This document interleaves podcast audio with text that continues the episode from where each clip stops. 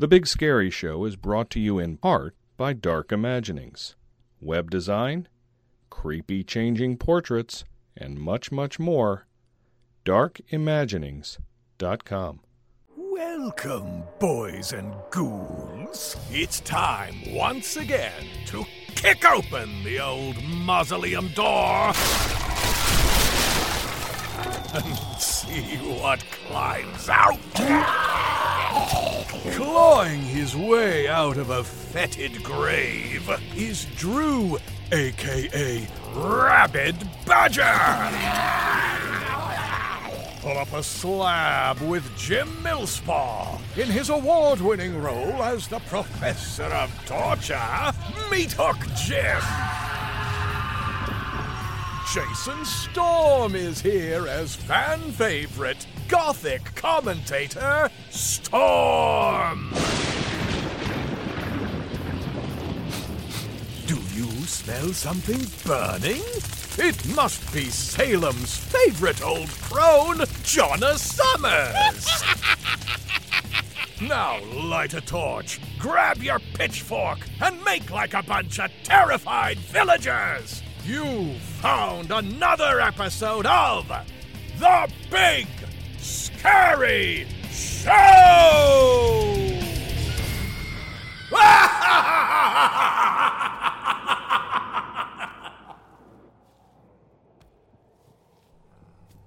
Welcome to December, folks. The Big Scary Show hosts are all excited about the holiday season, and why shouldn't we be? Krampusnacht is December 5th. There's all sorts of holiday Christmas events and Krampus events happening over the next few weeks. You know, it is truly a wonderful time of the year. We hope you'll get out and support those local haunts. They're doing it for you, folks, in the cold. So get out and support those local haunts. It may be cold outside, but the action is hot here at the Big Scary Show studios. We have a jam packed show for you, episode 303.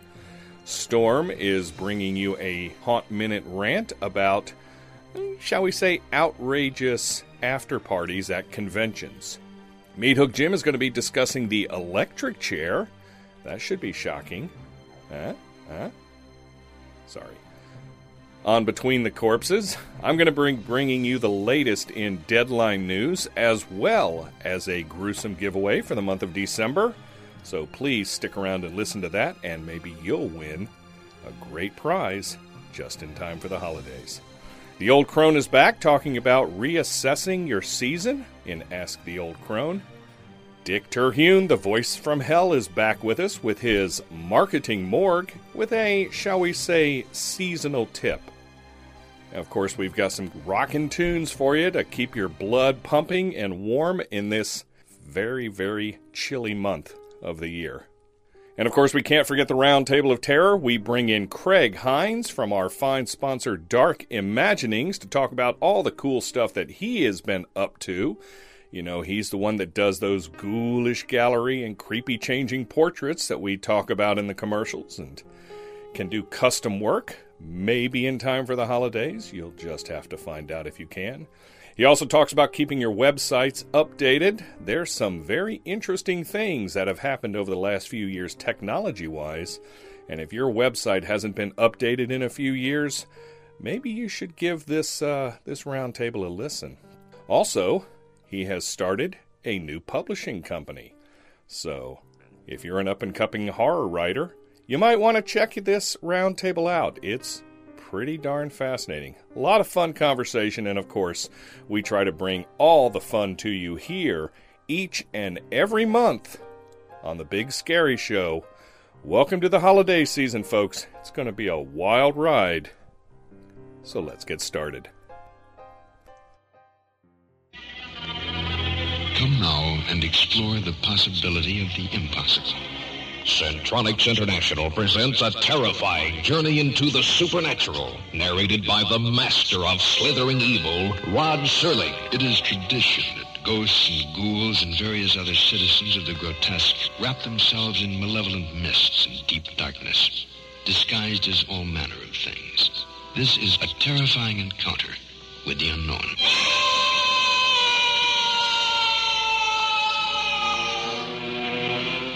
Tale spun by devils. Encounter with the unknown.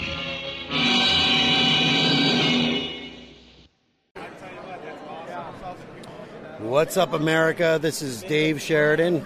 You might know me from movies like Victor Crowley, Devil's Rejects, and Scary Movie. And you're listening to The Big Scary Show. The Graveyard Boulevard. Pay to get in, pray to get out. On The Big Scary Show. A haunted house is a house with ghosts in it. The spirits of people who died. But the spirits of people living in the house possessed have never existed in human form. They've only existed in spirit form. They're pure evil.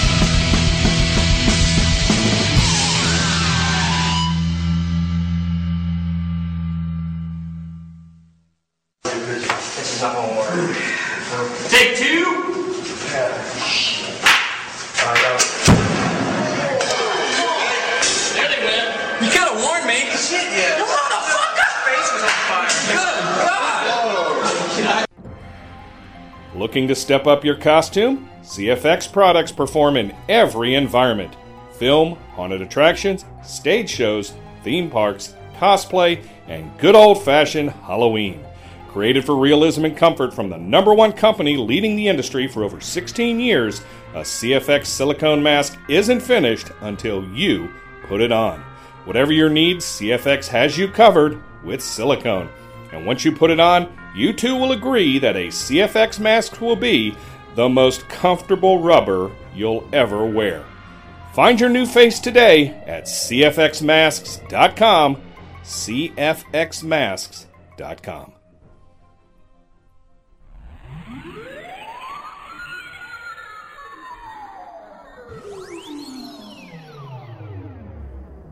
Broadcasting To you from the darkest reaches of the earth. This is a Haunt Minute. And now, with this week's commentary, Storm. All right. So as haunters, we're starting to get, you know, a little too weird for our own good again. Um, let's take for this week the announcement with the East Coast um, Haunt Show for Transworld. Uh, they're having an after party, and it'll take place at a place called Otherworld, Philadelphia. This is one of those art installations which um, have all the weird stuff going on. It's immersive. It's a big light and, and sculpture show thing. Uh, if you've heard of Meow Wolf or Omega Mart, uh, it, it's like those, and these big things to go to, and are just really neat, creative things to go see, and something you don't normally do. But apparently now this is the trend that we can't just have parties after conventions in the ballroom at the hotel with uh, you know some uh, chicken fingers and a whole bunch of drinks. Now, now we got to have these. If you're going to be a haunter, if you're going to have a haunt convention, you got to find the weirdest venue you can possibly get to have the party at afterwards. Um, you know, take for example Transworld. The big party now uh, has been the uh, City Museum, and everybody talks about that and going through all the interactive uh, things there, the big slide, and and just having the party and you know the bars and socializing in such a unique atmosphere. And this even goes back way, uh, you know, years ago to Midwest Haunters Convention was in Ohio. One of the times uh, we gone to that as a show, um, we uh, all met together and had fun at this uh, party, this vampire party at this um, um, old church that was redone as a nightclub bar. It was pretty cool. So, you know, maybe we're going a little too far, uh, but who knows? As long as we can keep finding these weird venues and, you know, the creative juices for haunters just flowing out at conventions, but we're just going to keep having weird stuff. And, you know, we're, we're haunters, so we're not having a rave and abandoned warehouse. We're renting out the weirdest art institution in the city and, you know, see us there for a party. So until next time, keep every minute scary. I'm going to go look for my voice.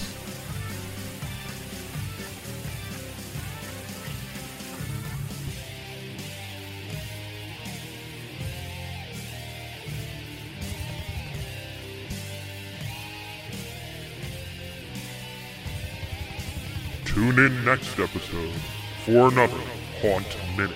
Hi, this is Josh Gates from Travel Channel's Expedition Unknown, reminding you to send all hate mail to storm at bigscaryshow.com.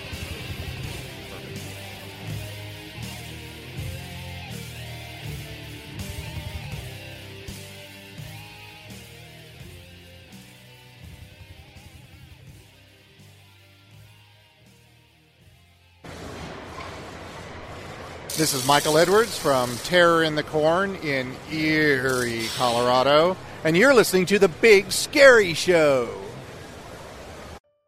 Greetings, mortals and others. I'm Dick Terhune, the voice from hell. Walk with me into the marketing morgue.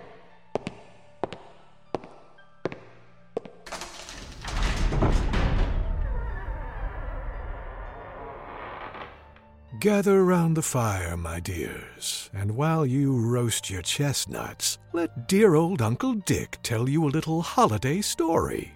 It's not a very cheerful story. No Hallmark movie here, but there have been a few film adaptations. Even an episode of American Dad took on the subject. It is, of course, the story of Krampus.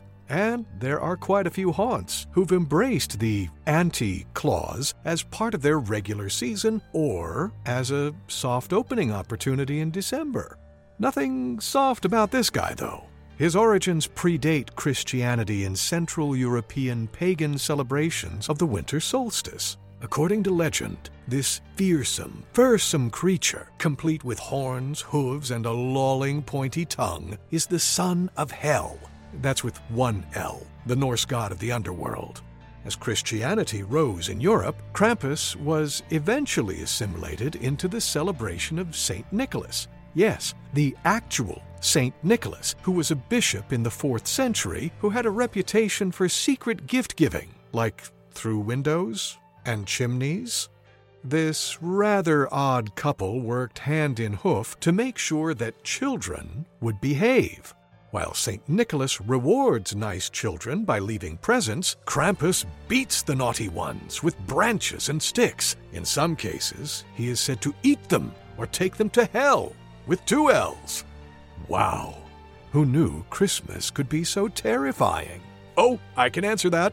The Victorians. In the days long before you could go hide from your family with your iPhone to watch the NBA on Christmas Day, telling ghost stories near the fireplace was quite a popular tradition. And then Charles Dickens knocked it out of the park with a story about a mean old man who gets terrorized by four ghosts on Christmas Eve. By now, you may be wondering how all this ties in with advertising and marketing your haunt.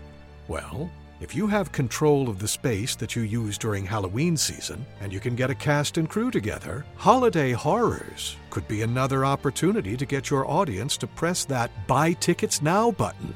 Krampus and A Christmas Carol are just two inspirations for material. Personally, I'd love to see somebody do an Elf on the Shelf themed holiday haunt, that creepy little runt. Frosty the Abominable Snowman?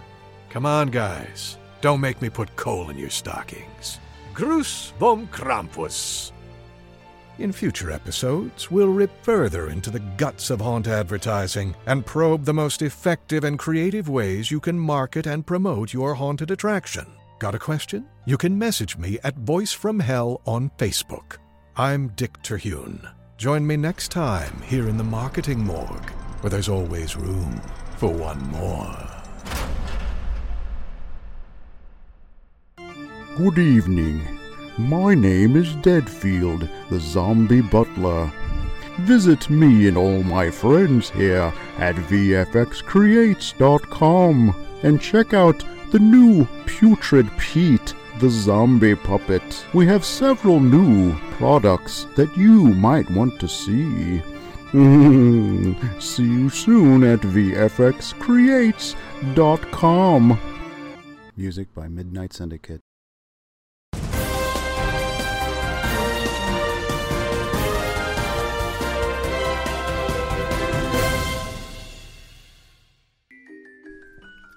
Hello, everyone. This is Drew Badger, and this is the Deadline News for episode 303.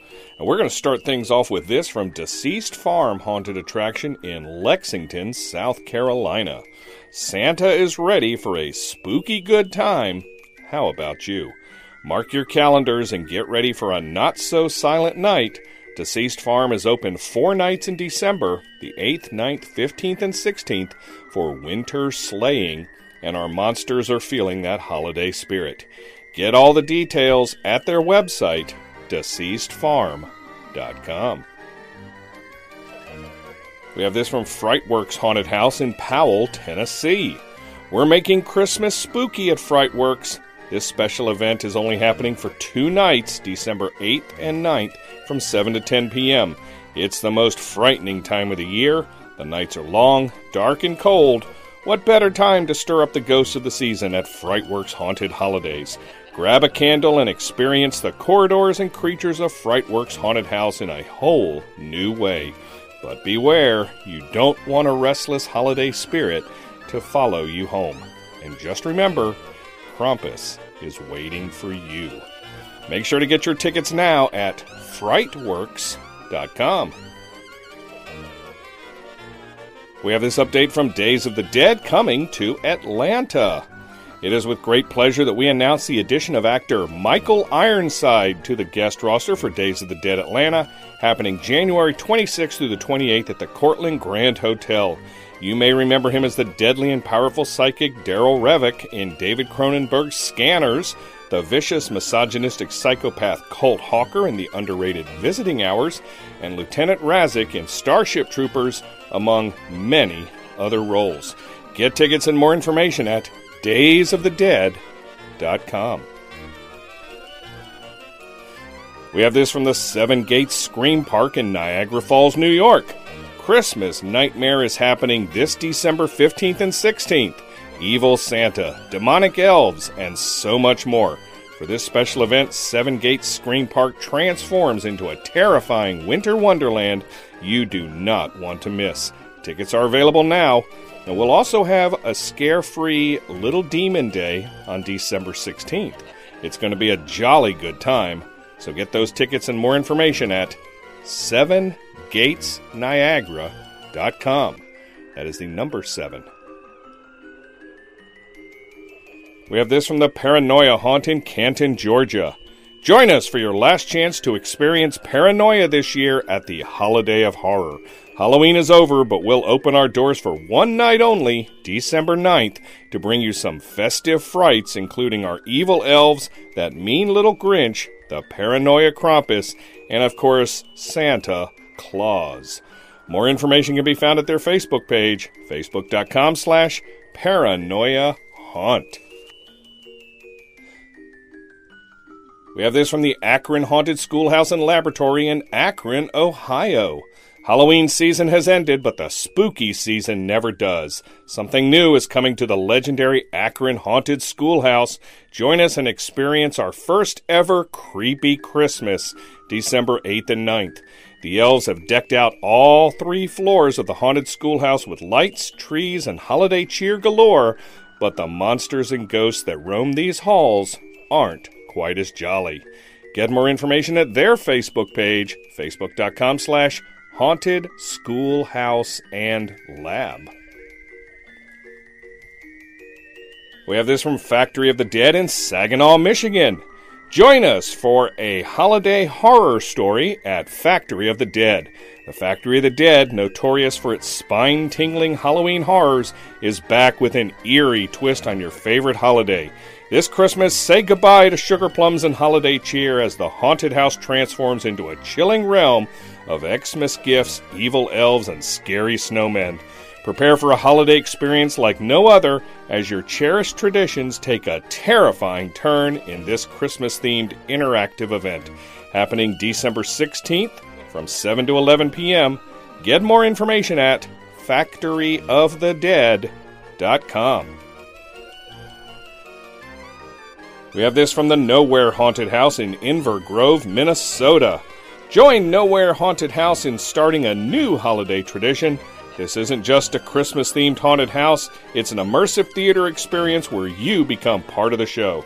Spend 45 minutes being guided through our decked out halls steeped in disturbing holiday vignettes, ghost stories, and monstrous creatures from the world of winter folklore. Get more information at their Facebook page, facebook.com slash nowhere haunted house. We have this from the Hillside House of Hell in Glenwood, Iowa. It's a very scary Christmas, December 15th, 16th, and 17th. The Misfits are decking the halls with ho ho horror. Every square inch of Hillside is completely rethemed for a killer Christmas spectacular. Get your photo taken with Krampus, witness our state of the art selfie rooms and monster museum, plus free Santa hats for the first 100 guests. Get more information and tickets at scareiowa.com. And finally, we have this from the 13th floor haunted house in Houston, Texas. We have transformed our haunted house into a Christmas wonderland, although it won't all be glitter and snowflakes. Forget those old boring traditions. We've swapped our pumpkins for Christmas lights, zombies for evil elves, and of course, Krampus. Your favorite holiday takes a demonic turn in this Christmas themed immersive haunted house. Keep your eyes peeled and find all of your favorite holiday traditions, but this time full of holiday fear. Get more information at 13thfloorhouston.com slash Krampus. That is the number 13. 13thfloorhouston.com slash Krampus. Remember, folks, if you have news in the haunted house, Halloween, or horror industries and you want it on the show, email it to us, news at bigscaryshow.com, and we'll get it on the show. No news is too big or too small. This concludes this edition of the Big Scary Show's Deadline News. Spectral Illusions is a digital production studio creating video effects for your home or pro haunt. They carry over 30 stock videos ready for immediate download, as well as USB drives preloaded with multiple effects. In partnership with AAXA Technologies, they now carry projectors preloaded with multiple effects. And now Big Scary Show listeners can get 15% off downloads, USBs, and screens with code BIGSCARY15 projectors not included. Visit spectralillusions.com and add some life to your haunt. That's spectralillusions.com. The Pine Box Boys. I kept her heart on the Big Scary Show.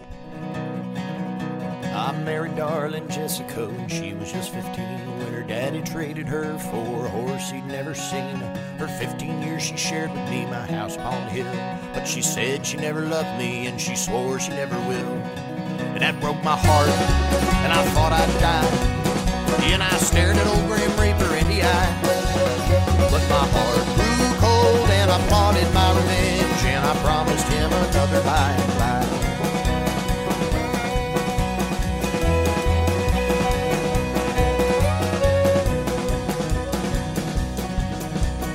said to darling Jessica, I'm getting quite a chill. Let's go up on the mountain, fetch jar down from the still, and bring your woolen coat, for there's a storm coming in. But she knew she wouldn't need it, for she would be back again. She looked at me, she said, You lie. For a moment there, I thought that I might cry.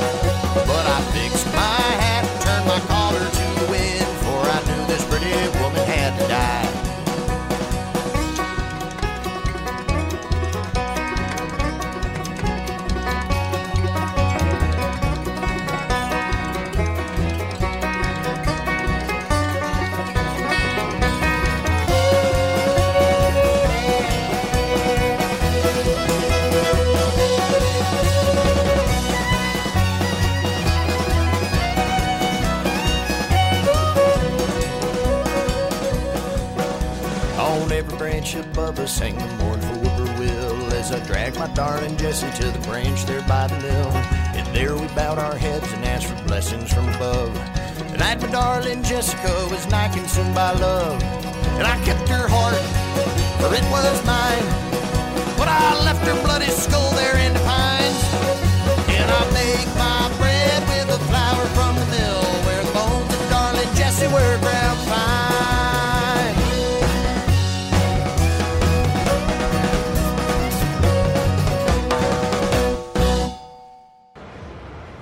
Hey, this is Dave Davis with the Haunted Woods, Roosevelt, Utah, giving out a big shout for the Big Scary Show. You're now listening.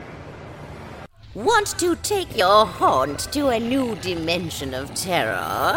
Then let Dark Imaginings conjure up some ghoulish graphics and web design services for your home, haunt, or crypt. Mm. To see more of our products and services, drop by darkimaginings.com. Let us help you get ahead of your competition.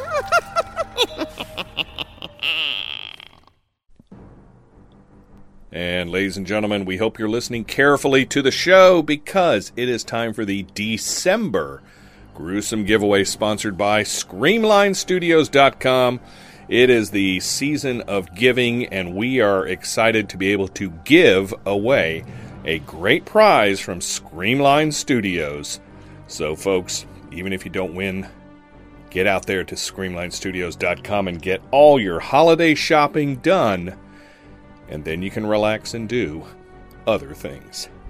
You know how this works. I'm going to ask a question. The answer is in the show. If you think you know the answer, please email it to us. Yes, we still use email because we're old. BSScontest at gmail.com with your name, your phone number, and the answer. And please get it to us before midnight on Monday, December the 11th. Now, without further ado, the question for the December gruesome giveaway is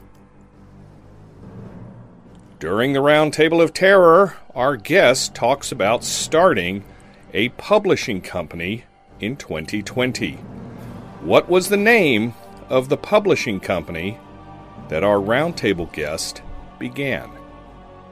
If you think you know that answer, again, please send us an email with your name and your phone number and the answer to bsscontest at gmail.com before midnight on Monday, December 11th, and we will select a random entrant, and you could win a great prize from Screamline Studios just in time for Christmas. Previous winners and family members of the Big Scary Show not eligible to win.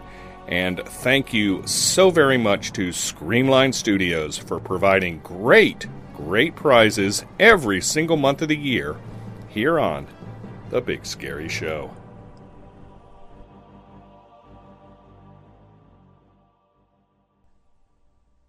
The Roundtable of Terror is very proudly sponsored by HauntPay.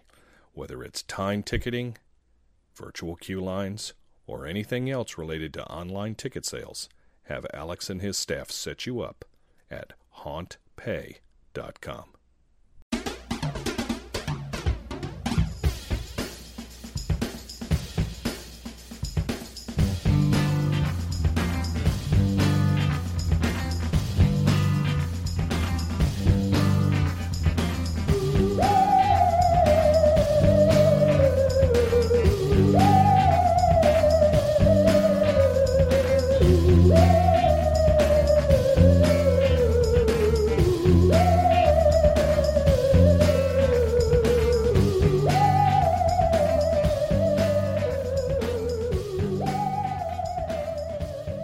And ladies and gentlemen, welcome to the month of December. I know we're all excited about that big holiday coming up in a couple of weeks. You know, haunted houses around the country are putting on Krampus events and Christmas events. Krampusnacht is on December 5th.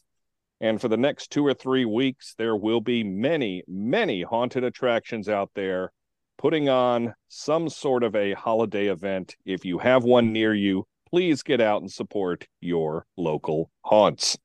You know, the cold weather is here and actors dressed in outfits for October, you know, they're going through a lot, folks. Get out there and support your local haunts. But we're not here to talk about that today. We're not here to talk about the holiday season per se. We're here to talk with somebody we haven't talked to in so very long. You know, Thanksgiving was just last week and someone that we are so very thankful for is our very fine sponsor, Dark Imaginings, that you probably heard their ad just before the roundtable started because that's where we like to place it. It's been a long time since we've talked to Craig Hines from Dark Imaginings, owner of the Creepy Changing Portraits. He's also does amazing web design, including the Big Scary Shows webpage. And has started a publishing company, which we'll certainly get into, and a whole lot of other things up near the Pittsburgh area. Craig Hines is with us. Craig, how are you, sir? I'm well. Thank you very so much for having me on the show here. Oh, we are very, very thankful that you were able to take some time to speak to us here, especially in the middle of the holiday season. I'm sure everyone's getting busy and and all sorts of things are going on.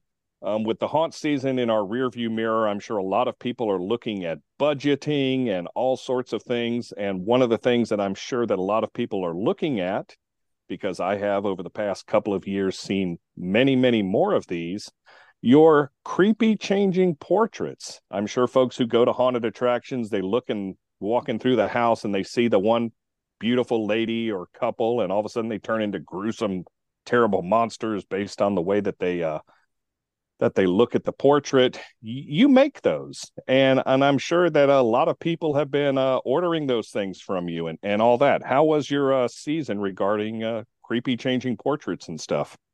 Oh very good. Uh, in, fact there's I, I still have to get back to some people because we've had so much demand for custom portraits uh, that you know it, it's difficult for me to as one person just to keep up with everything uh, but yeah, so we we've been doing the changing portraits since back in 2007. So a lot of haunts have had our uh, portraits featured in there. We also carry not just the portraits I create, but the Ghoulish Gallery, which is created by Tim Turner. Uh, so we have all of his portraits in our catalog. And then, in addition to what I make myself, we also have, as I said, custom portraits. So people are always requesting, like, hey, you know, I have this wedding photo. I'd love to do this, or you know, we have an anniversary coming up. This would be a great gift for you know our anniversary. You know, or we also use the joke. They, they make great divorce announcements too, depending on how you want the picture to go.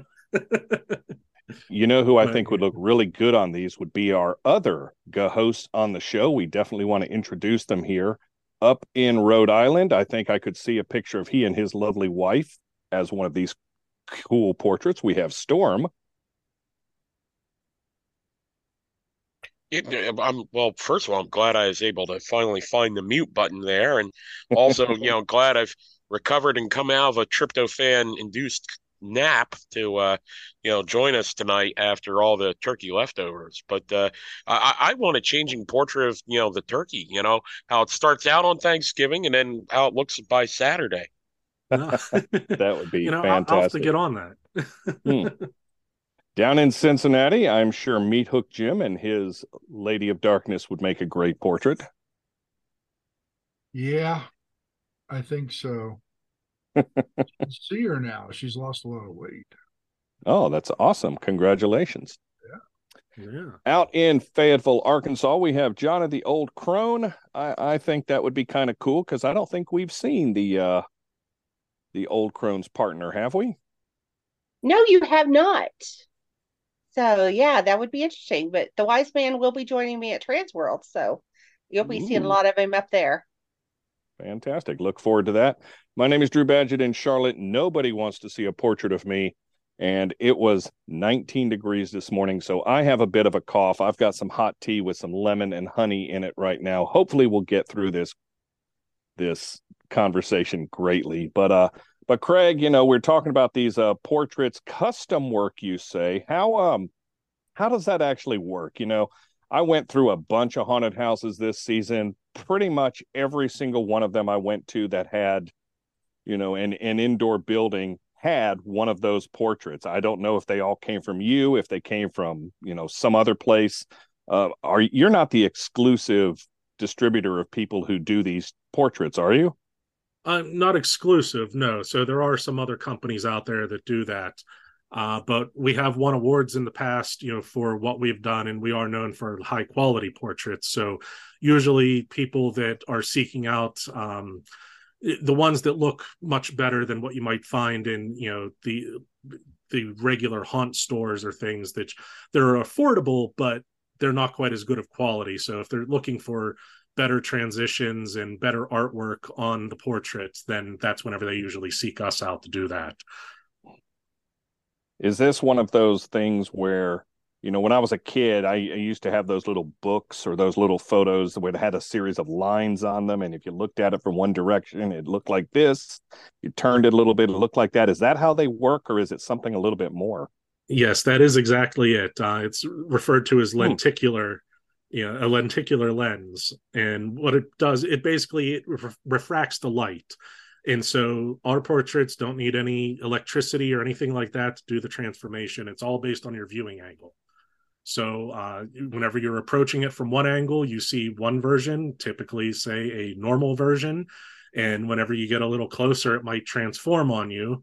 And uh, suddenly you're faced with a, a gruesome ghoul ready to devour you. Now, now, how do you come up with these? I mean, I'm assuming that a lot of these photos, which most of them look like they were taken in the 1800s, are they like public domain? Are these like people you know? How how do you come up with these people, and then how do you decide what to do with them? Uh, yeah, a lot of the photos uh, that we have, like you said, are quite old, so they are basically in public domain. If you know, we find them at auctions and things like that, so that you know somebody might inherit items from you know a deceased family member, and there's there's photo albums and things that they don't know who the people are or anything. So we like to take them and then look through, see if we can come up with an interesting story for a character. If it sparks some sort of idea. Uh, especially if we can work in some sort of silly pun or something into the the name or the the backstory of the character and so if we can come up with something like that we we like to do that and then we you know get working on the the artwork and the transformation and, and give that person a whole new life or unlife however you want to think about it that that kind of brings up an interesting question. Have you ever had somebody say, "Hey, that's my grandmother or great grandmother or anything like that"? Has anybody ever been recognized by some of those?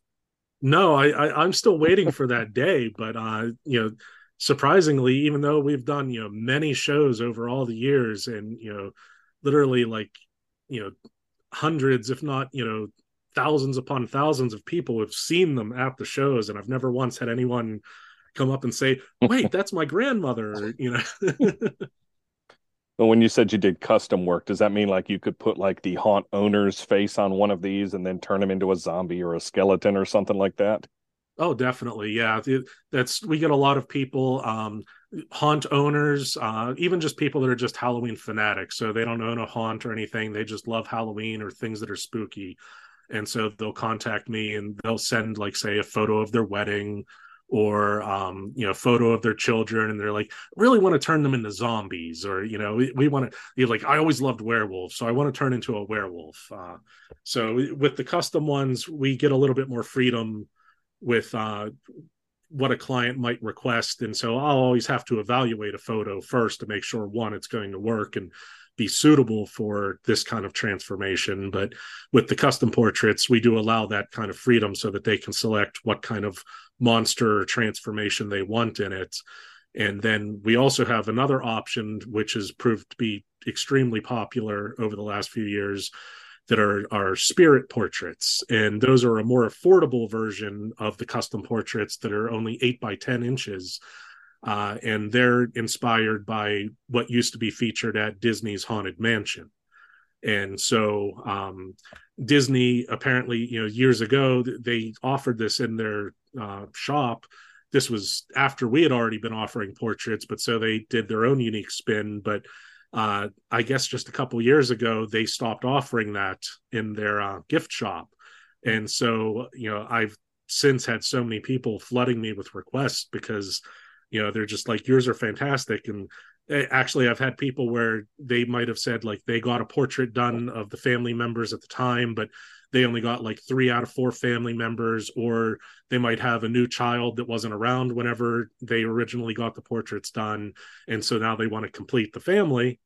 But, you know, since Disney no longer offers it, um, you know, they, they were out of luck until they found us. And, and, then other times they've also had it where uh, they get a portrait done by us and they're like, you know, this is actually better than the ones at Disney. So then they have me redo their other portraits. you mentioned um, whether or not it's suitable for doing. What what's something that would not be suitable to have this done? Um, well, I mean, obviously, one of the things is if it's in good taste or things like that. Uh, also, I have to make sure that uh, have permission. Like, you couldn't just send me a photo of some random person you know, and like you have to sign off that you know you are authorized to be sending me that photograph because I don't want to have anyone get in any legal issues with that. But more so to the point of you know that that's usually not any sort of issue. Most people are just sending their own family photos and things. Um, but where it becomes sort of another aspect of whether or not it's suitable is they might send me a photograph uh, that's low resolution, low quality and it's just it's not going to look right or it's um, a photo that uh, like it's a full body shot and you know if i crop it it's not going to look good whenever it's blown up to like just be a headshot because they, they can't get a, a higher quality photo. So that's why a lot of times people you know whenever they go to place an order they think that you know they're they're automatically ordering right at that time. And no we have to specify on the website that it has to go through an evaluation because i don't want to be you know taking people's orders for things and find out that you know we, we can't do the photo for them. So if they they simply just have to fill out the form and send it and then i'll get back to them you know and say like hey this will work great for the photo. We can move forward. Oh So is there a particular pixel, uh, like a DPI or something like that, that you that's on your website saying, you know, the pictures need to be this? Um, I usually I try not to bog everyone down with it with all those details, but um, usually, if you're talking as far as print, it's usually say 300 pixels per inch uh, for something. But most, even most smart, you know, phone cameras and things can take good quality photos.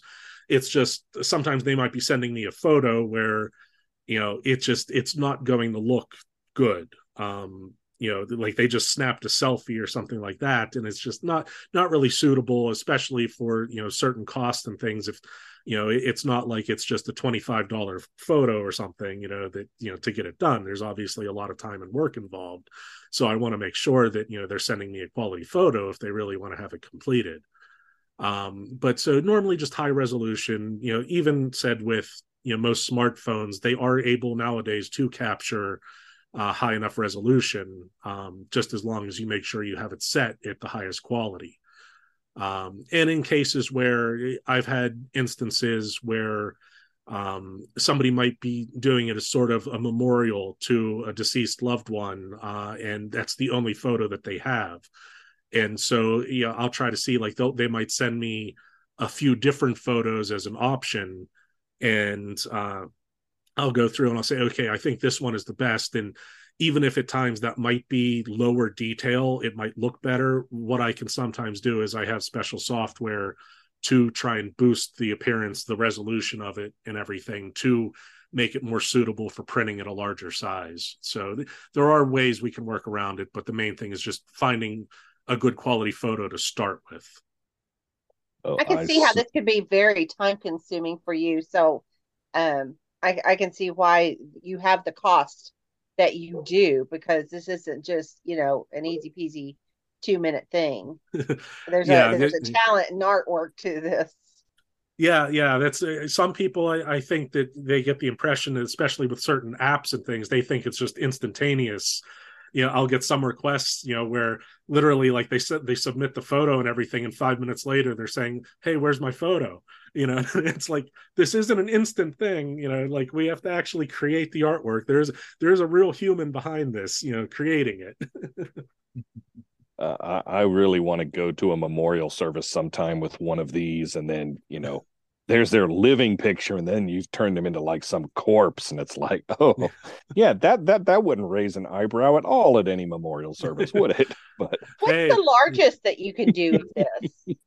Like the uh, largest the, that you would be able to do the largest size that i can produce in studio is a 16 by 20 inch portrait um, so th- that's a decent size that a lot of people you know they want to go for that i have had requests where people want larger uh, for instance, like 18 by 24 or 24 by 36, uh, sizes like that. Uh, that is possible. Uh, however, in the past, since I can't produce that in house, my printer can only do a 16 by 20. Uh, so we have to uh, outsource the printing and production of that to like one of the, the manufacturers and so there's normally an increased cost with doing that and you know we we always get that approved with the client beforehand. So we say like, okay, this is the cost, what it's going to be for what you want uh, at the up to 16 by 20. And if you want larger than that, then I'll have to get them an estimate for what it would be for outsourcing the portrait to another printing facility. Um, and unfortunately, another one of the sort of victims of the the COVID era and everything is we, we have had still uh, continuing even to this day supply chain issues and things like that with uh, manufacturers for these lenses uh, either closing down or distribution becoming much more limited. So it, it, becomes one of those issues where like I said I can sometimes find a producer for larger sizes but uh, sometimes it's not always practical or feasible just because of the the avail- availability of it how cool would this be if you could do something like with your haunt poster that's going to go in spirit or Halloween Express or something. You know, I mean, what a awesome way to separate yourself, your poster from everyone else's poster. That would be really cool, but I'm sure that oh. would be way too cost prohibitive. Oh, come on, Jonah. We know that you're dreaming of an old crone billboard over the interstate for Banshee Manor. yes, yes, that's it. I totally see that happening at one day. And yeah. if they come in from the north side, it's going to look regular. If it comes in from the south side, it's going to look all dead and rotted away. Oh, beautiful. yeah, I mean, it is possible to do things like posters and things, but as you did mention, it can become cost prohibitive simply because it's not your typical um, just printing press, you know, doing this. So whenever you have to outsource it to these other print facilities, they're normally looking at like runs of like hundreds, if not thousands, of units at a time and things. So it can be done, but it needs to be done by special facilities, and uh, there's there's a whole other process involved because of the the way that the lenses work. Well, I think the majority of the uh, portraits that I've seen in haunted attractions over the last, you know, 10 years or so tend to be, you know, 8 by 10, maybe 11 by 17. They don't seem to be that big. So, you know, cuz you got so many other things to see and and and frankly, it's it's decoration. It's wall, you know, it's not the scare. It's not even a distraction. It's it's the ambiance that makes your haunt that much cooler. But you don't need to have you know a a 24 by 36 to to produce that because you're you're not the distraction you're not the scare you're you're the atmosphere and and i What think I that call you eye know candy. there you go that's a good word It's for eye it candy. You want? And- I'm like, okay, this doesn't scare anybody, but it's really cool eye candy until we get to get them to scare. and, and Oh, if you can sometimes see on the cameras where they they walk past it and then they turn and they look at it and they're going back and forth like this going oh wow that is so cool so Yeah, you know, and that they, they is still where do their job And- yeah, and that is where you can also set up set it up as a perfect distraction for your haunt That's actor true. to come in. So while they're busy, you know, looking at the picture, not sure if what they saw actually happens, that's whenever the actor can come in and yeah. that that is true so but you know i i see them all in family rooms and bedrooms and you know sometimes kitchens and stuff so if you've got those uh if you've got those rooms in your haunts and you need that little extra eye candy so to speak that that's a uh, that's a cool thing to do and uh of course we can order those off your site and all the custom work but uh you know i love them i saw them in every pretty much every haunt i i went to this year that did not have just a trail so they don't they don't probably work really well on trails because nailing them to a tree or something just no but uh yeah, and I'd recommend, you know, you have them behind some sort of protective glass or whatever due to the weather elements. yeah that that they probably don't do well in the rain but uh yeah they're pretty cool. But um another thing that we've also wanted to talk about was you know this time of year now that you're transitioning out of halloween 2023 and whether you're doing a christmas haunt or a valentine's day haunt or st patrick's day it's probably time to update your website. And you know you, you do mighty fine web work. You know you're the big scary shows webmaster and is this the time of the season or is this the time of the year where people really need to sit down and see how much they need to update? What do they need to change? I know people who say well you know i don't need a website. I've got facebook i've got tiktok i've got instagram you know why do i need to why do i even need to do a website these days? You know i've got all this social media out there but you know and for those people who need to update their sites and you know i know people who don't update their sites until like August. So, you know, you're going in in July looking for information and it's still 2022 stuff on there, you know. You know, when is the best time of the year to really start going in and sitting down with someone like yourself and saying, "Here's what I need to do during the course of the year for for my website." Well, now is definitely a good time. I, I also try to stress to everyone. Usually, November first is you know a great time to to start planning and discussing that. Uh, but yeah, definitely, you know, by the end of the year uh, is when would be an excellent time for someone to sit down and evaluate. Contact me uh, regarding different plans and options that we have available for them because yeah going forward it becomes something where they don't always think about like oh well we have a basic website or we have the social media as you mentioned and i think a lot of times what not everyone necessarily recognizes is just how vital and important having the website is. Um, because for instance they if, if you have like facebook or twitter or now known as x um, that's an issue where yeah it's free for you to have and you can update it and everything. Um, but one of the biggest problems that i try to stress to clients is that if your fan base your followers move away from whatever social media presence there is. If they're no longer on facebook or they're not on instagram anymore or tiktok or twitter or x then basically you're losing all that connection to them. And so having the website as a central hub so that they can always come there and then you can you can build up a following. You can be selling you know your tickets uh, doing advanced sales uh, you could even have a, a, newsletter just some way of keeping that constant connection with them so that even if you start to lose followers on the social media sites or people just stop using them uh, you don't lose your customer base and you can continue building that up despite whatever happens with the different social media sites can I ask you a question?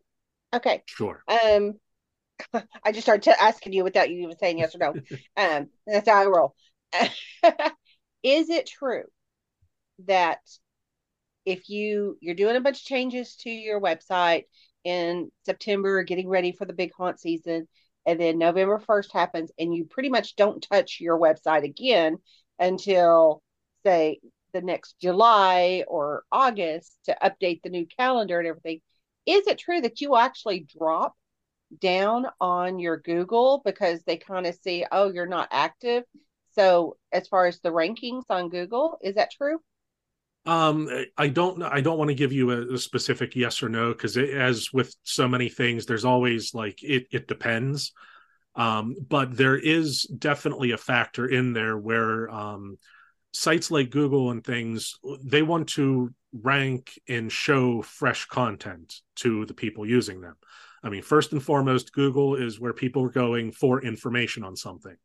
So if your website hasn't been updated in a long time or it's showing outdated information, then yeah, Google is going to, whenever it crawls that, it's going to see that the information is outdated. And so it could damage, you know, your ranking. And so it could drop you down a little bit where before you might have had a top spot and now you dropped a few positions uh, it, there's so many different factors that go into it so there's not just one single thing um, but it's one of those where of course like if, if you wait till the last minute to update you know your calendar and everything it, it's better you know better late than never. So you know you still want to have that up there for even people that are just clicking through. You want to have that information there for them so that they can see it, it as up to date as it is at the time at least.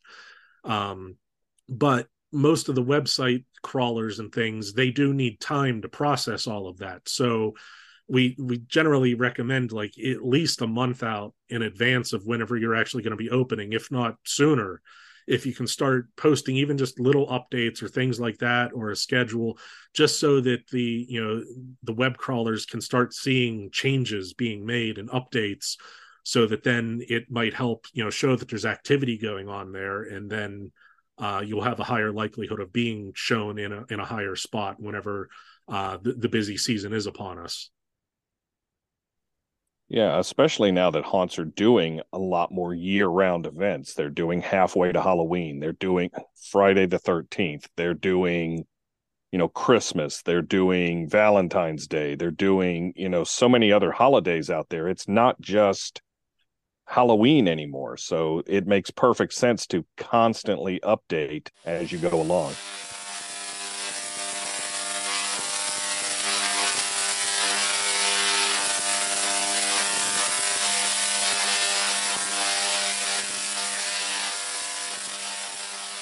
I want to remind everybody you are listening to the Roundtable of Terror here on the Big Scary Show. We are talking to our fine sponsor, Craig Hines of Dark Imaginings maker of custom changing portraits, a fantastic web designer. We're going to get into some other things he does, but we're going to take a very short break and we will be right back.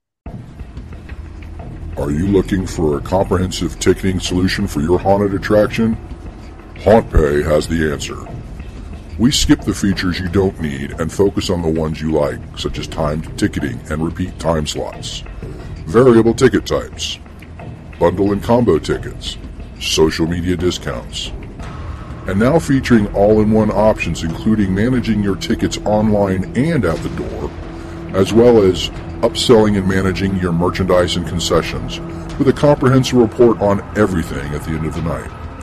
Head on over to hauntpay.com and get started in 60 seconds for free. And we are back here to the Roundtable of Terror with our very special guest, Craig Hines from Dark Imaginings. one of our very fine sponsors. We were talking a little bit about web design and web work, and I just wanted to throw out: Does any any of the uh, hosts have questions? I know Johnny, you have a website. I know that uh, I have a website. I may have a question here. I don't know if Storm or Jim have websites at this current time, but uh, any questions from the hosts? Ooh, ooh, ooh, me. Um, I do have a question. So I have my haunted attraction. I also have a mobile escape room business. They are all under one umbrella LLC. Should I have a separate website for each of those entities, or is it okay to keep them all under one?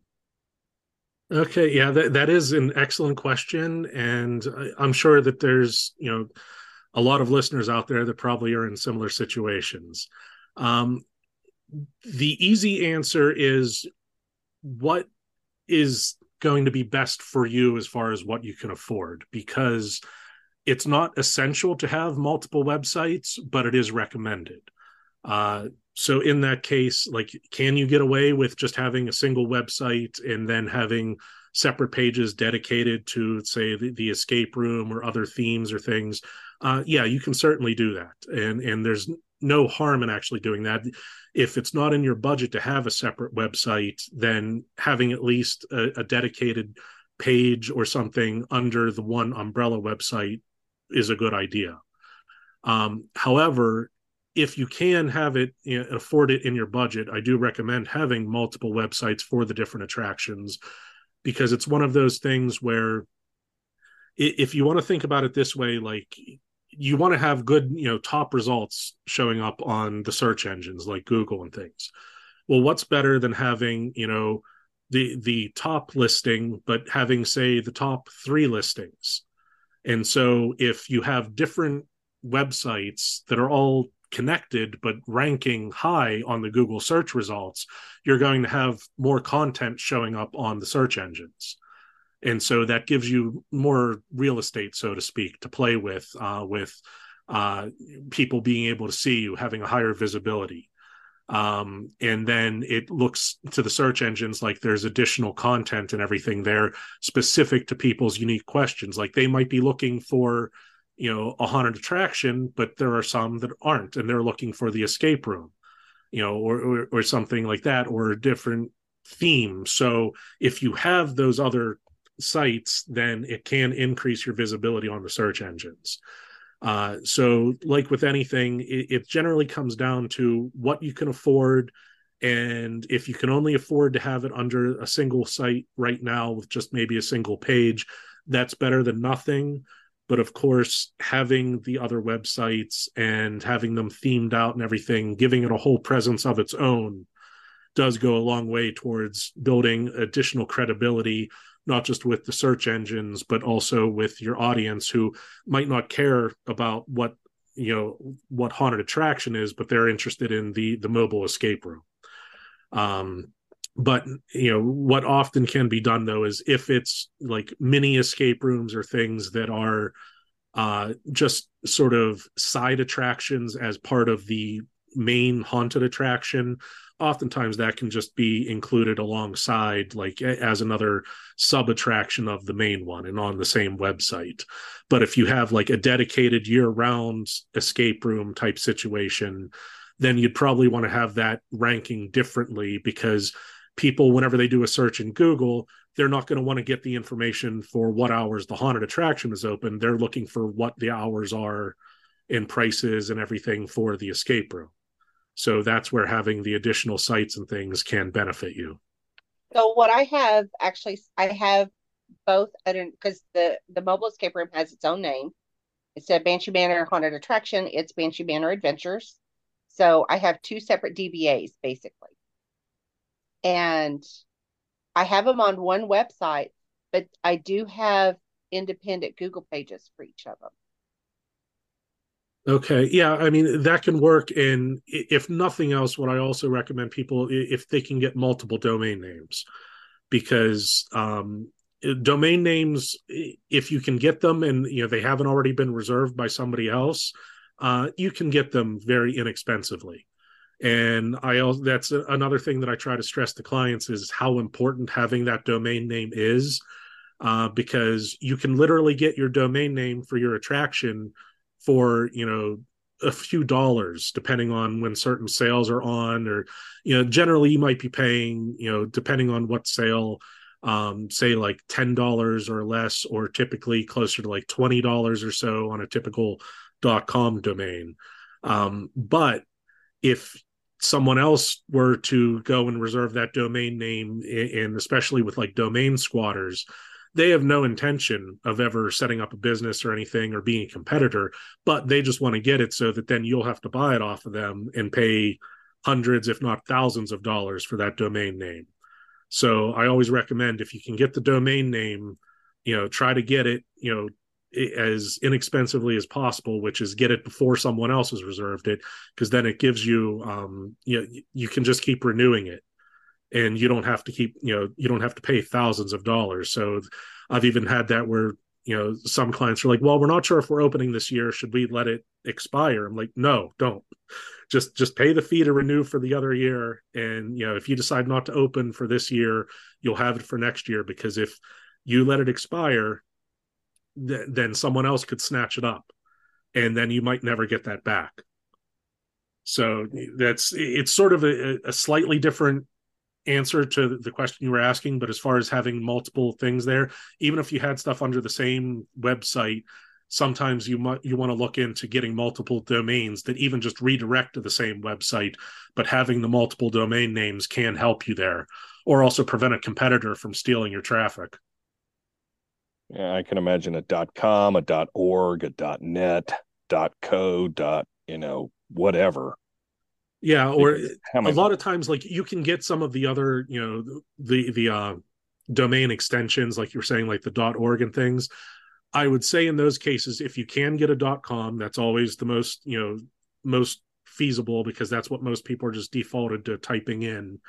Um but the other thing is sometimes getting variants of spelling like if if you have a unique spelling for your haunted attraction and you know people might be misspelling it then you might want to consider snapping up a few domain names with common misspellings of that. So they might all be, you know, dot coms, but it just might be a slight alteration so that that way you know if somebody types in the wrong domain, you can just have it forward to the correct one.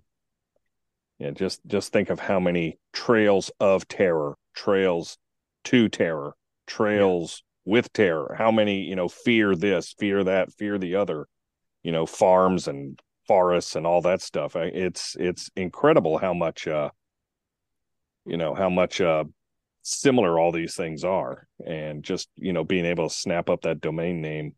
Yeah i've uh I, i've kept mine a long time. I have a org and uh, our show's been around a long time and i know that we've talked about having to update it. Um for people who've had long standing websites. You know, some people have had websites for 20 plus years. Um, I, I'm not sure how to word this, but are are there any things are there things that we have to be more aware of now when it comes to updating a website? Are there, you know, new technologies that you know don't necessarily work with old technologies or are there standards of websites if you know we're probably going to discuss with you later on early next year maybe about updating our site. Are there things that we need to be aware of now regarding an, an updated website that we may not have had to worry about you know when we set this thing up a dozen years ago or so?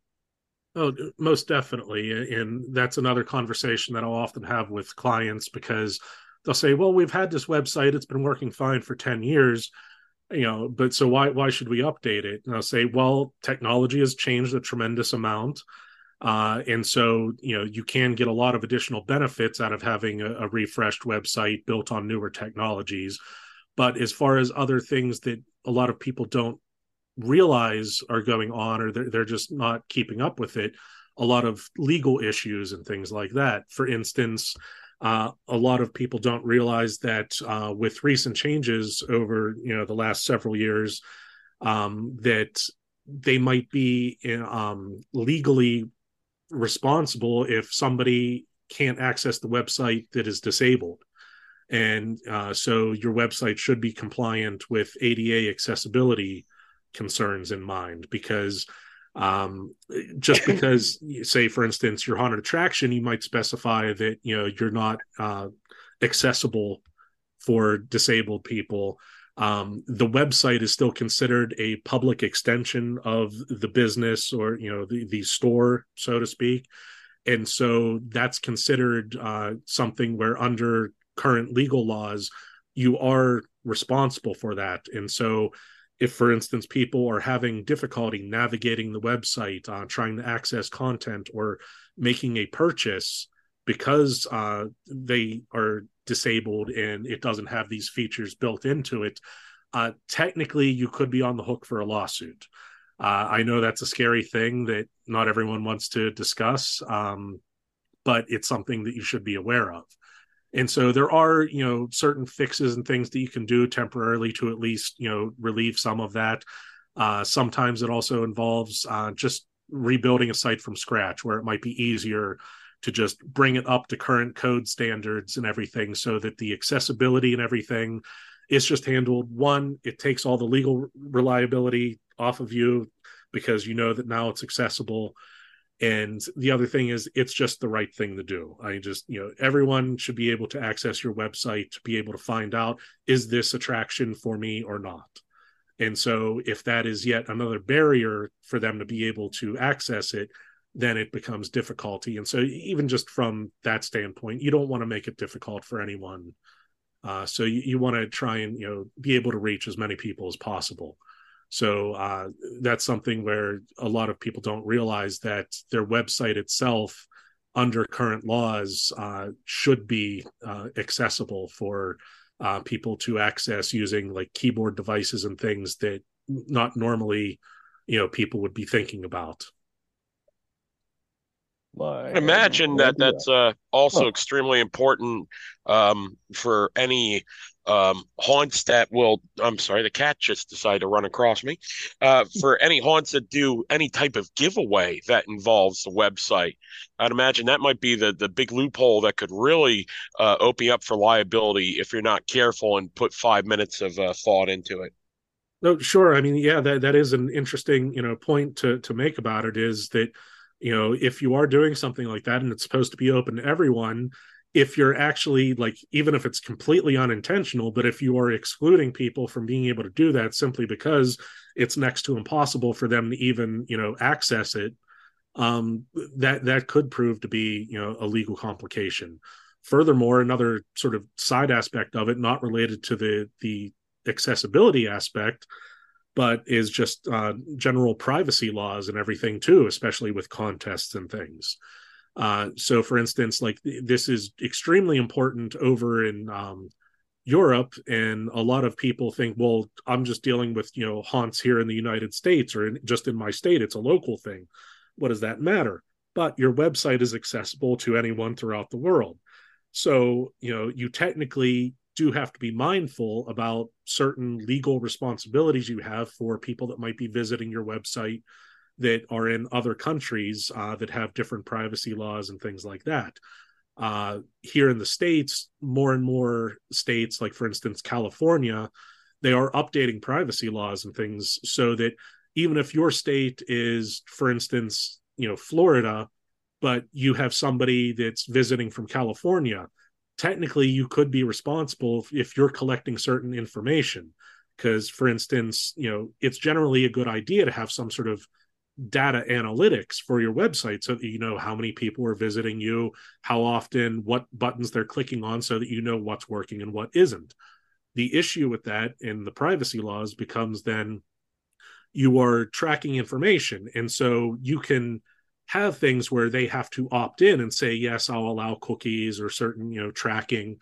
Um, but with some of these privacy laws, especially like within California and some other states now, uh, if you whenever you're using those analytics to track your you know the visitors that are coming to the website then that is technically information that's going to google or whatever other companies are providing these services for you and so that that could be violating certain states privacy laws So it's something to be mindful of. So it's not like not something to be worried about as far as well, we need to get all the tracking or everything off there because no, they provide a lot of benefit and especially from marketing points of view and things, it's just a matter of being compliant and being open with your visitors, saying like, okay, these are what we are tracking this is what is happening. This is how the data is being used. If you decide not to do that certain features may be disabled on the website so you may not get the full experience of the website but we have to do that in order to comply. So you you allow people the opportunity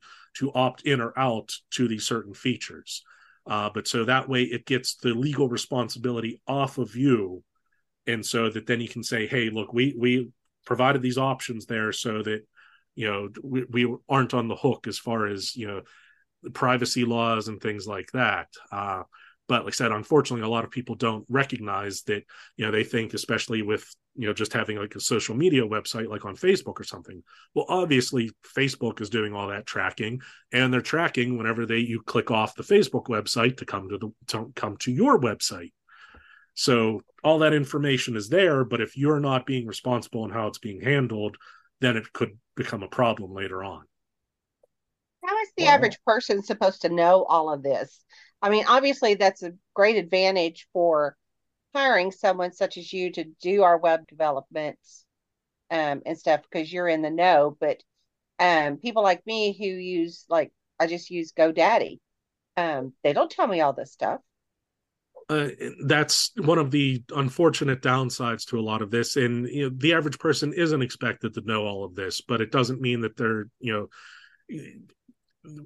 less responsible for it because like I said you, you might not be aware of it but that's why hiring a professional someone that handles these things you know you know a company like ours or other companies that you know specialize in these industries and providing these services that's our responsibility to try and keep up on top of these things and to know about it. So it's one of those try to provide peace of mind for our clients so that they know that whenever they're coming to us it's not just because they need a website but because we're also going to bring all that additional knowledge and information and know-how so that all those things that you weren't aware and you know you, you technically like you know you just blissfully unaware that it, you know you were on the hook for these things but uh whenever you come to us we can say okay we we got your back here. So we, we can take care of that so so that you don't have to worry about it.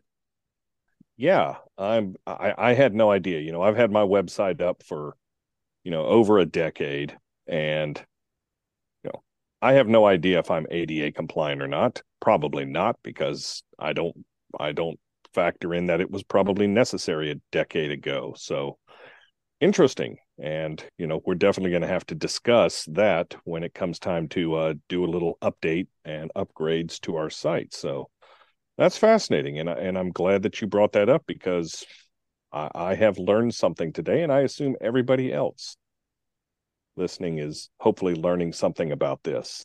Any other questions regarding web design, web work, and all this? From the co-host.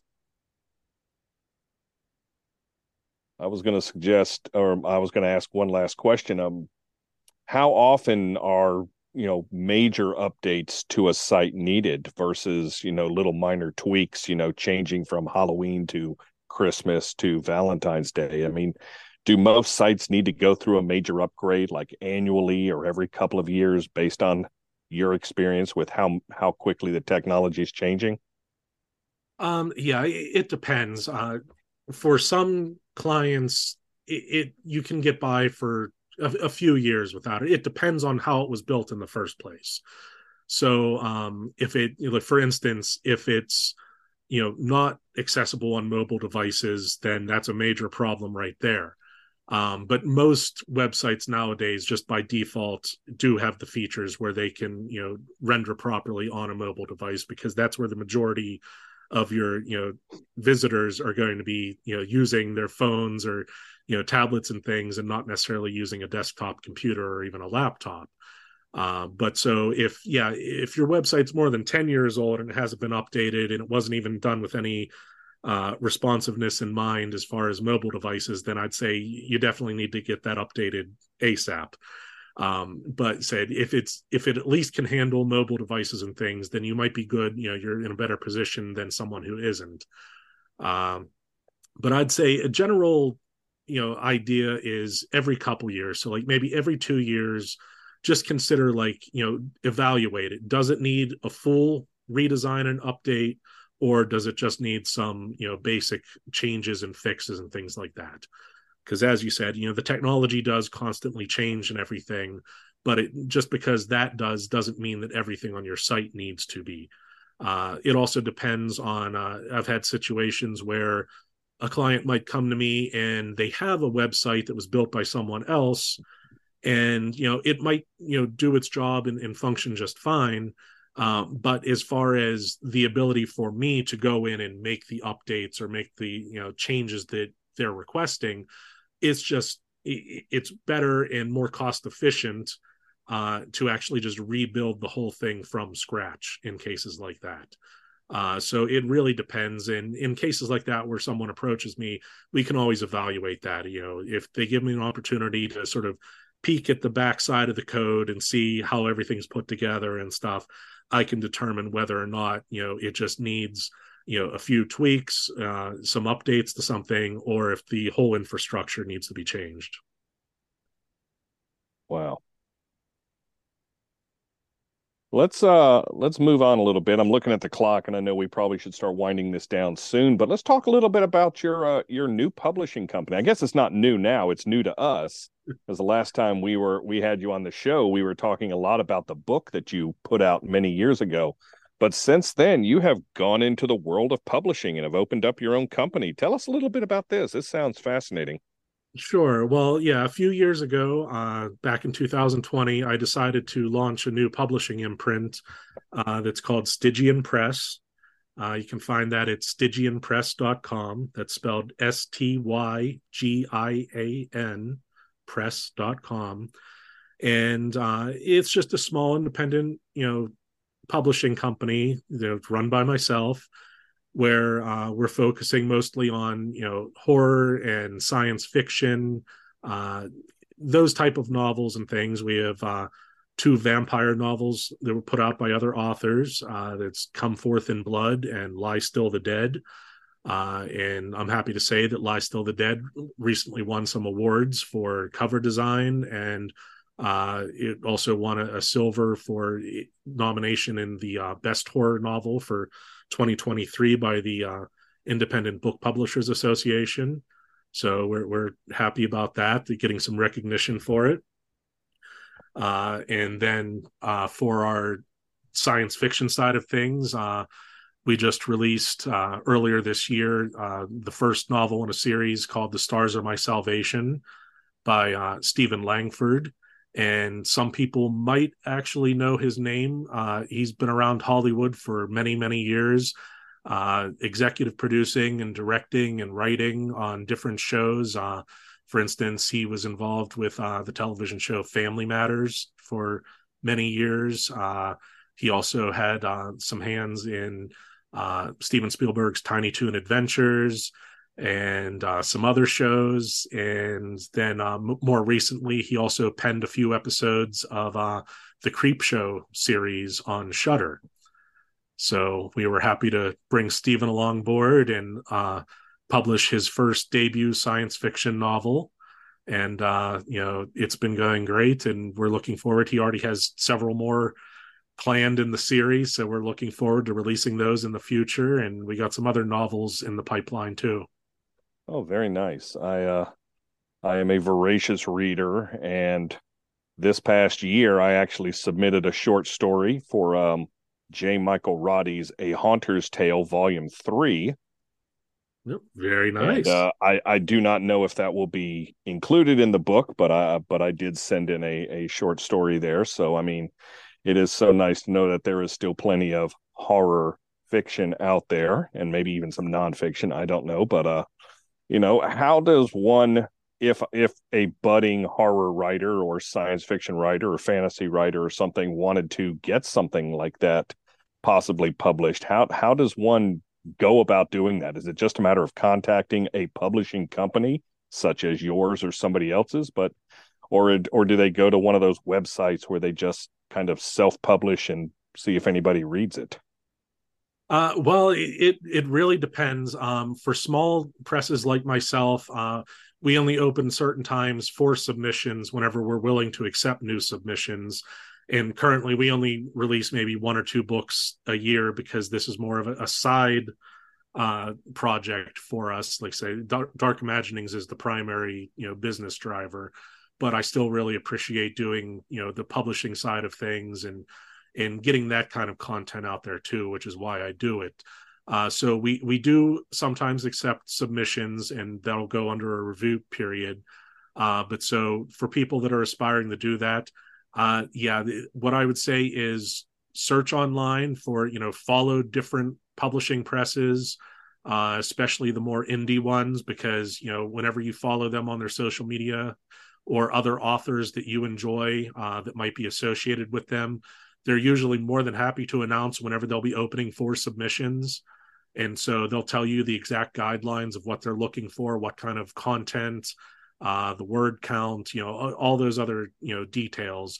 And so you can just sort of you know shop around find out who might be interested and, and do that. Um, but there is still the possibility of always as you said like doing the self-publishing route which is myself what i did and what this was originally born out of you know I set up my own publishing company to do this very thing because I just I had things to say and I wanted to be able to do it in a certain way. And I had the technical you know know-how to be able to do the the cover artwork to do the typesetting the layout the design. So it's one of those things where you know not everyone can do that but you know if you are capable and you have the ability you can do it yourself. Uh, it's possible much more now than it was even 20 years ago whenever i first was looking into all this stuff.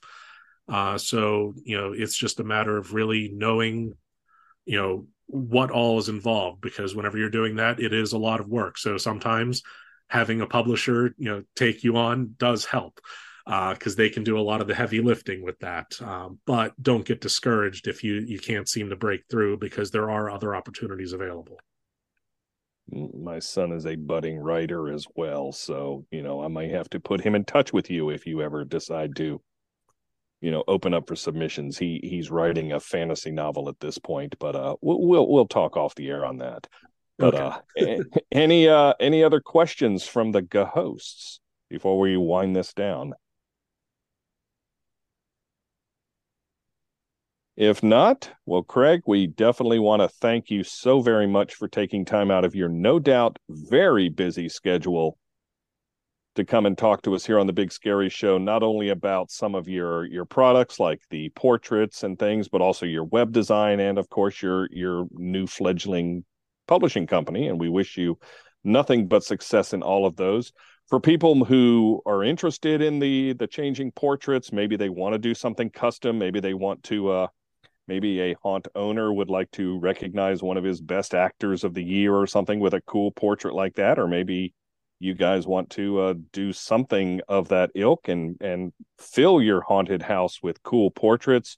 Or maybe you need a web upgrade. Maybe you don't know if your haunt is compliant with certain new types of regulations and you need to get that on your website and all that. How how can people get more information about all these things that you do, socials and all that as well.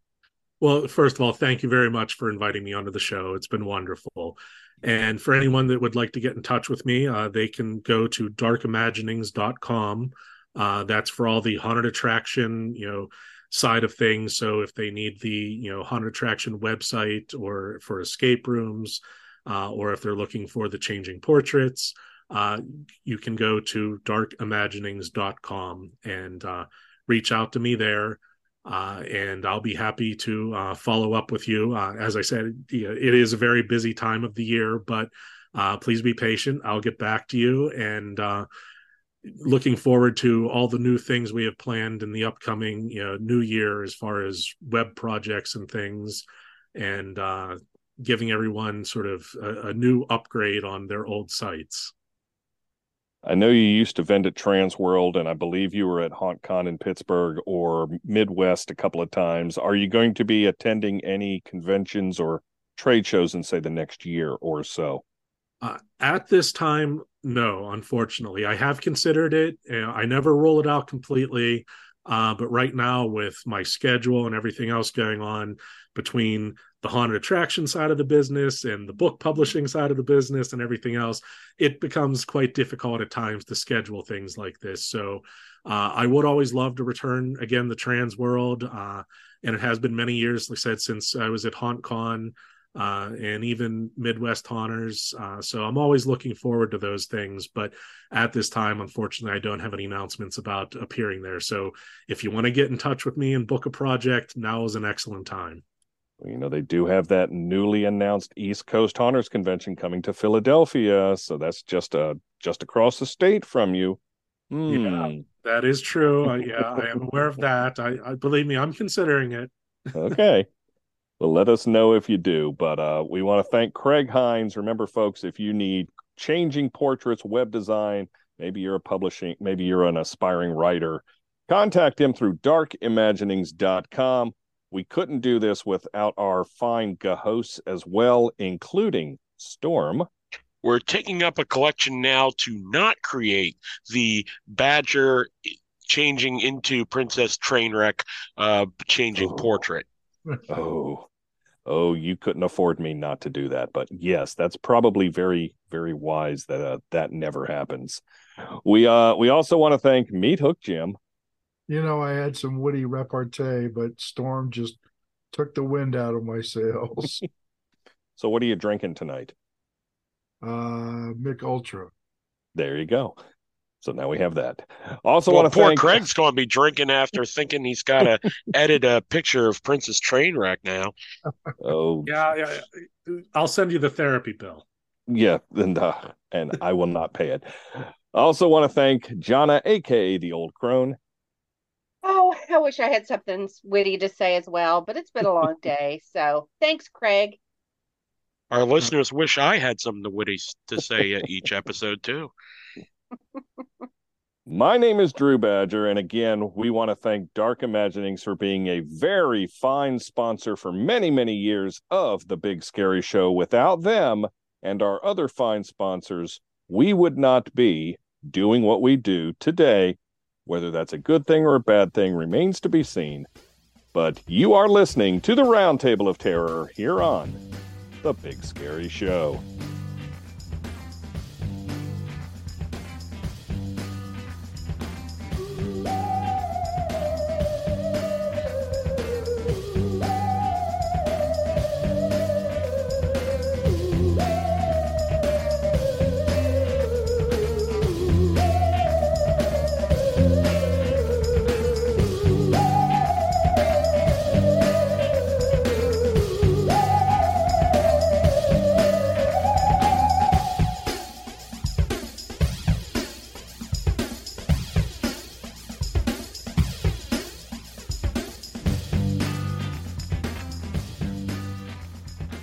Craig Hines from Dark Imaginings at darkimaginings.com, and you're listening Greetings, to the Big listeners, Scary and Show. welcome. Welcome.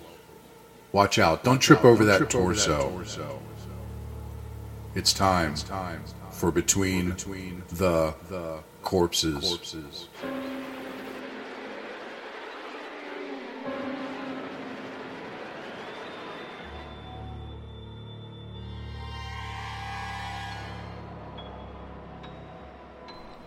Greetings, listeners. Meathook Jim here.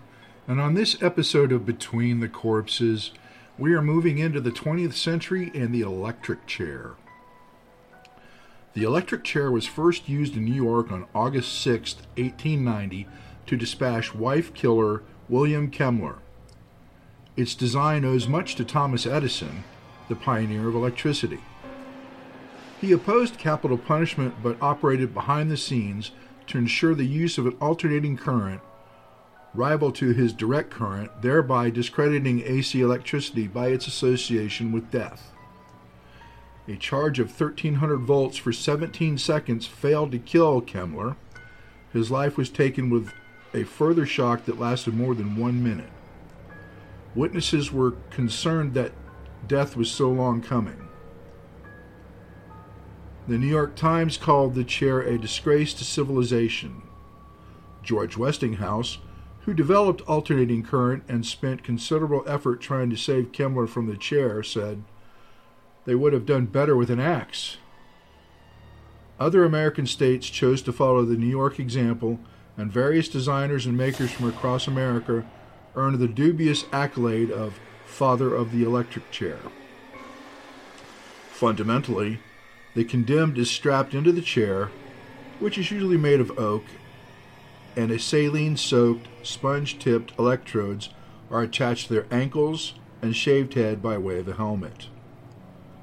The executioner administers a shock of about 2,000 volts for a minute or more to render the condemned unconscious, followed by two smaller charges, then a further full shock. More than 4,300 people have met their death in the electric chair, including the spies Julius and Ethel Rosenberg, Leon Czolgosz, who assassinated President William McKinley, Bruno Hauptmann, convicted of murdering the Lindbergh, Lindbergh baby, and serial killer Ted Bundy. Yet, of the 25 states that once employed an electric chair, only four have retained its services Florida, Georgia, Alabama, and Nebraska. Its diminishing popularity is linked with the horror stories that surround that surround it. When Pedro when killer Pedro Medina was executed in Florida's electric chair in 1997, flames leapt from the kel- from the helmet covering his head. The death penalty debate moved center stage once more. Flames and smoke came from the hood worn by policeman killer Jesse Tafero in 1990. It took the wardens over four minutes to deliver a charge sufficient to knock him out. It took five jolts and 17 minutes for William Vandiver to die in Indiana in 1985. Many chairs were antiques before they were abandoned. Following the outcry over Medina, Florida invested in a new model, only to have its first occupant, murderer Allen Lee Davis, in July 1999, bleed profusely from the chest and mouth. Cables were incorrectly connected to Willie Francis, allegedly by drunken staff. The voltage was insufficient to kill him on May 3, 1946. A subsequent appeal to the U.S. Supreme Court failed, and he was returned to the chair the following year. This time it was in full working order. So, um, you know, the electric chair. It's had its uh, people have debated a lot about it, uh, and I see you know a lot of them going to lethal injection or the gas chamber now. But you know, there's always been the debate about how how humane the electric chair was. Anyhow, catch you on the next episode.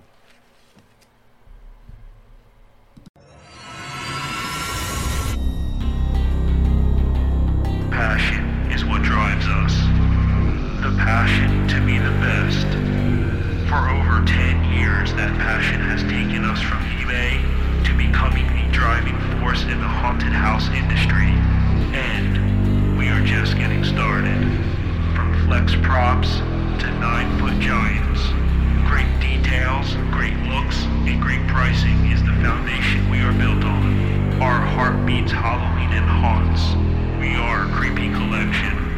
Let us deliver our passion to your haunted attraction this season. CreepyCollection.com. Now that's creepy.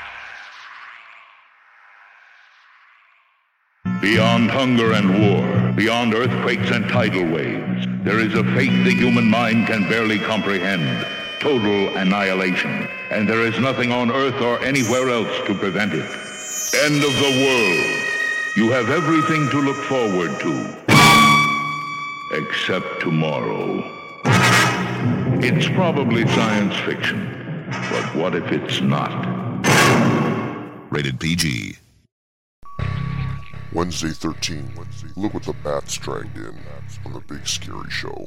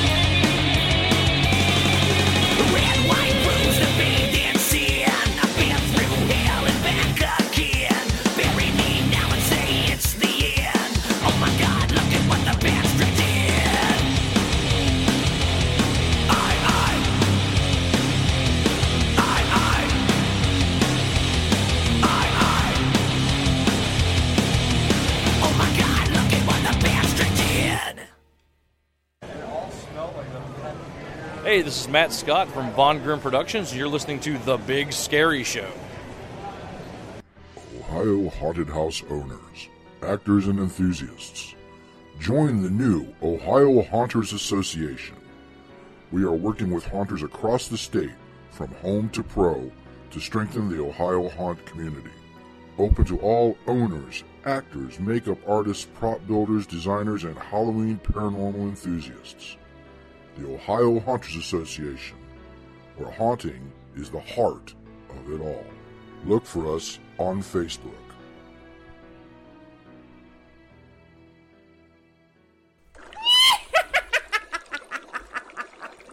It's time for Ask the Old Crone.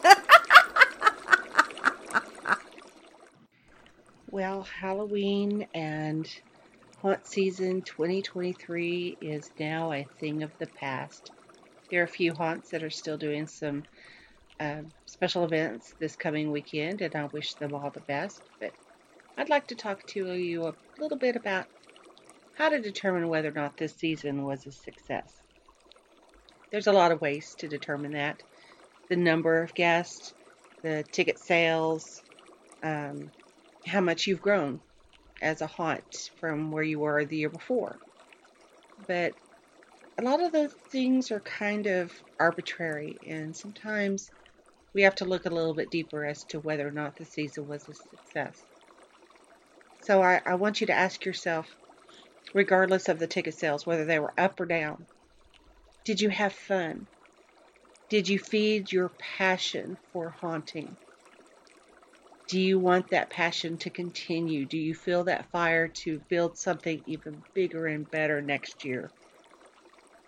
I think if you say yes to those things, that's what really deems a season a success.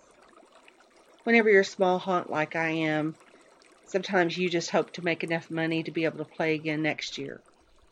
And I'm looking at a lot of changes because there's a lot of things I want to do better that I can't do in my current venue. And my tickets were not as good as they have been in the past, but hopefully I'm making enough money to continue playing the game. The main thing is is that fire still there to be a haunter? Is that desire there to continue building something even bigger and better for next year? I'm a little tired right now and a lot of sore muscles.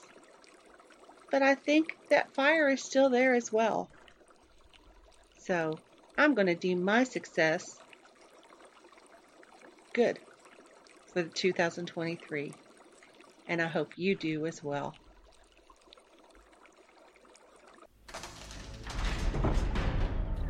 Enter the haunted world of Fright Find and discover an environment dedicated to promoting your haunt. Target customers who will influence others on attending haunt attractions, as Fright Find brings in scream seekers looking for haunted places, events, and accommodations of every sort. Various exposure options give you the ability to reach your audience throughout the year. Don't be afraid. Go to frightfind.com now to add your haunt for free and see for yourself the difference Fright Find will make in your haunt listing. It could be true, you know. There could actually be a man named Barnabas Collins, and he could actually be a real vampire. House of Dark Shadows from MGM. See how the vampires do. Rated GP, all ages, parental guidance. Creature feature American Gothic on the Big Scary Show.